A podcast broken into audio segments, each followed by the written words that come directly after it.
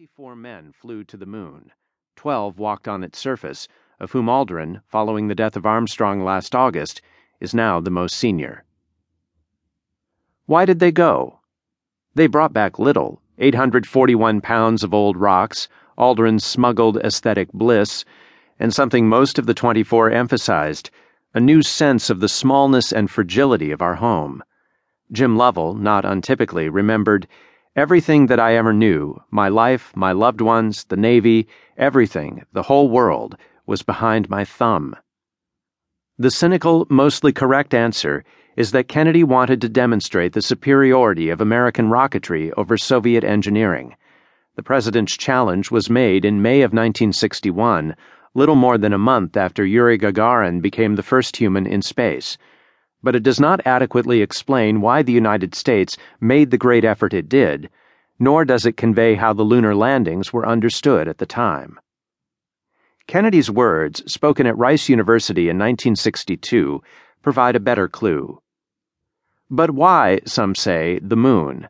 Why choose this as our goal? Why climb the highest mountain? Why, 35 years ago, fly the Atlantic?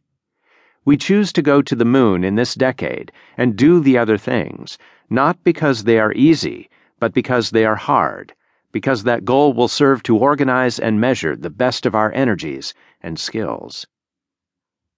Apollo was not seen only as a victory for one of two antagonistic ideologies. Rather, the strongest emotion at the time of the moon landings was of wonder at the transcendent power of technology. From his perch in Lausanne, Switzerland, the writer Vladimir Nabokov cabled the New York Times Treading the soil of the moon, palpating its pebbles, tasting the panic and splendor of the event, feeling in the pit of one's stomach the separation from Terra. These form the most romantic sensation an explorer has ever known. To contemporaries, the Apollo program occurred in the context of a long series of technological triumphs. The first half of the century produced the assembly line and the airplane, penicillin, and a vaccine for tuberculosis. In the middle years of the century, polio was on its way to being eradicated, and by 1979, smallpox would be eliminated. More, the progress seemed to possess what Alvin Toffler dubbed an accelerative thrust in Future Shock, published in 1970. The adjectival swagger is pardonable. For decades, technology had been increasing the maximum speed of human travel. During most of history, we could go no faster than a horse or a boat with a sail. By the First World War, automobiles and trains could propel us at more than 100 miles an hour. Every decade thereafter, cars and planes sped humans faster. By 1961, a rocket powered X 15 had been piloted to more than 4,000 miles per hour. In 1969, the crew of Apollo 10 flew at 25,000. Wasn't it the very time to explore the galaxy?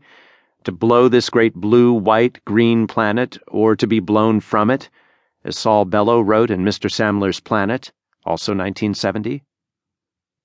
Since Apollo 17's flight in 1972, no humans have been back to the moon or gone anywhere beyond low Earth orbit.